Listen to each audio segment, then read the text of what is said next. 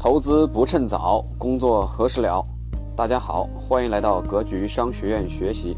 我们会在这里定期分享投资、创业和生涯发展等方面的内容，欢迎加入 QQ 群交流学习，群号416406156，416406156。下面请听分享。清明小长假刚过啊，有一个重大新闻，全国人民都在讨论，是吧？刷爆朋友圈，中央新画了个圈，对吧？雄安新区，感觉我们要是不聊两句雄安新区的话，有点落伍了，谁都在聊，是吧？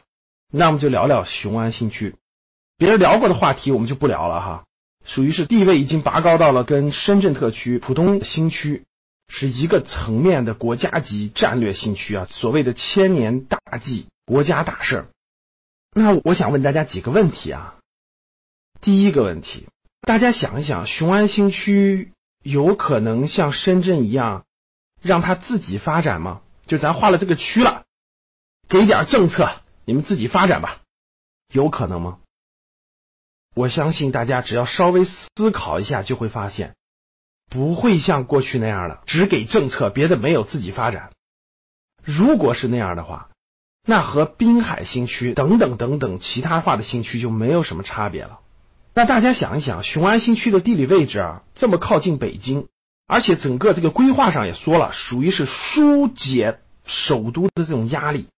北京的资源真是太多太多了，无论是钱，无论是人，无论是财，无论是力，各个方面基本上都集中在北京，确实应该分散了。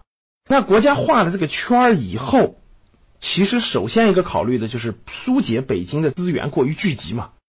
怎么才能让雄安新区快速崛起呢？毫无疑问，把北京的一些东西挪过去，这肯定是最快的方法。照雄安新区的地理位置，这也是首选。那我就问大家第二个非常关键的问题，谁过去？北京这么多资源，这么多东西，谁搬到雄安去？这才是核心中的核心的问题。谁搬过去呢？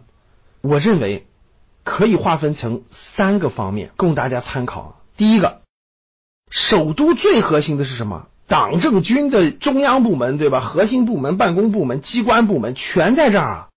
第一大可能，党政军核心机关全部搬到雄安去啊。如果是党政军的全搬过去，这个模式叫什么模式？叫华盛顿模式。大家稍看看美国的地图就知道了，华盛顿离纽约并不远。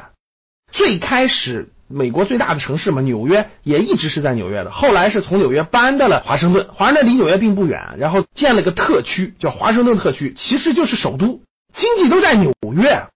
如果说第一个模式，咱们的党政军的指挥机关全部搬过去，那这就是华盛顿模式。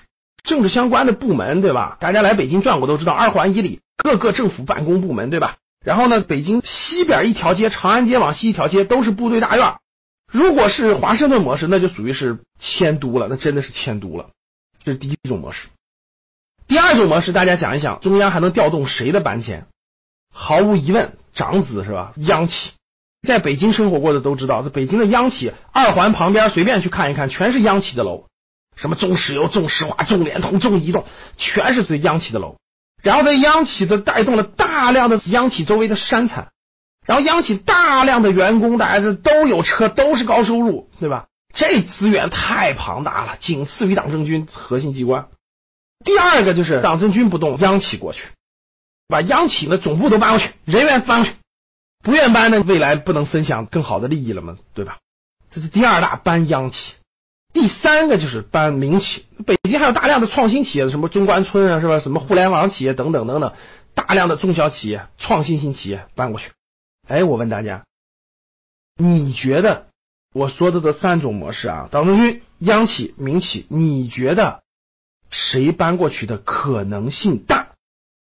哎，各位，这个就是分析了，这就是站在3-5年后去分析今天的决策。那咱们来个互动 ，A。老师，我认为党政军会搬过去，这叫迁都。 B， 共和国长子上百家央企把总部、员工等等等等全搬过去，疏解了北京的大量的压力，这是 B， 央企搬过去。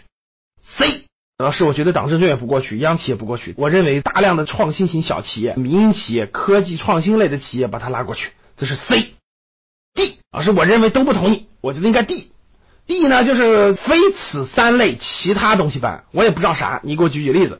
然后 D 也可以是老师你说的也都不对，所有这些全办等等。总之 ABCD， 希望你跟我做个互动。那我们就解决了今天的一个非常重要的问题，对吧？熊来的谁搬迁？好吧，好的，今天到这儿。那我这录一个系列，明天我们聊一聊投资机会在哪儿，雄安的投资机会在哪儿。今天的节目就是这些，想要系统学习投资理财的同学，请加周老师的微信137-0183-5834，137-0183-5834，咱们下期节目再见。